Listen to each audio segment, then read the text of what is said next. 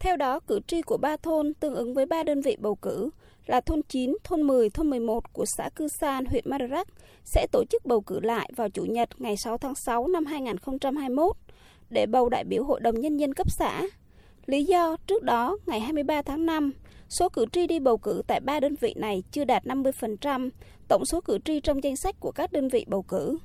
Cũng tại phiên họp, Ủy ban bầu cử tỉnh Đắk Lắk đã thông qua nghị quyết công bố kết quả bầu cử và danh sách 75 người trúng cử đại biểu Hội đồng Nhân dân tỉnh Đắk Lắk khóa 10, nhiệm kỳ 2021-2026 tại 20 đơn vị bầu cử đại biểu Hội đồng Nhân dân tỉnh.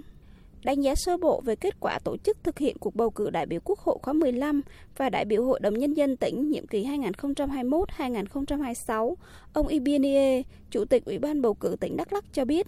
Với sự nỗ lực của tất cả hệ thống chính trị từ tỉnh đến huyện triển khai công tác bầu cử thành công tốt đẹp. Với tỷ lệ cử tri đi bầu là 99,76%. Có thể nói đây là một cái tỷ lệ cao nhất từ trước đến nay. Và kết quả bầu cử cơ bản bầu đủ số lượng. Về đại biểu quốc hội bầu đủ là 9 đại biểu. Về đại biểu hội đồng nhân tỉnh là bầu đủ 75 đại biểu hội đồng nhân tỉnh khóa 10 nhiệm kỳ 21 26 đảm bảo các cơ cấu tỷ lệ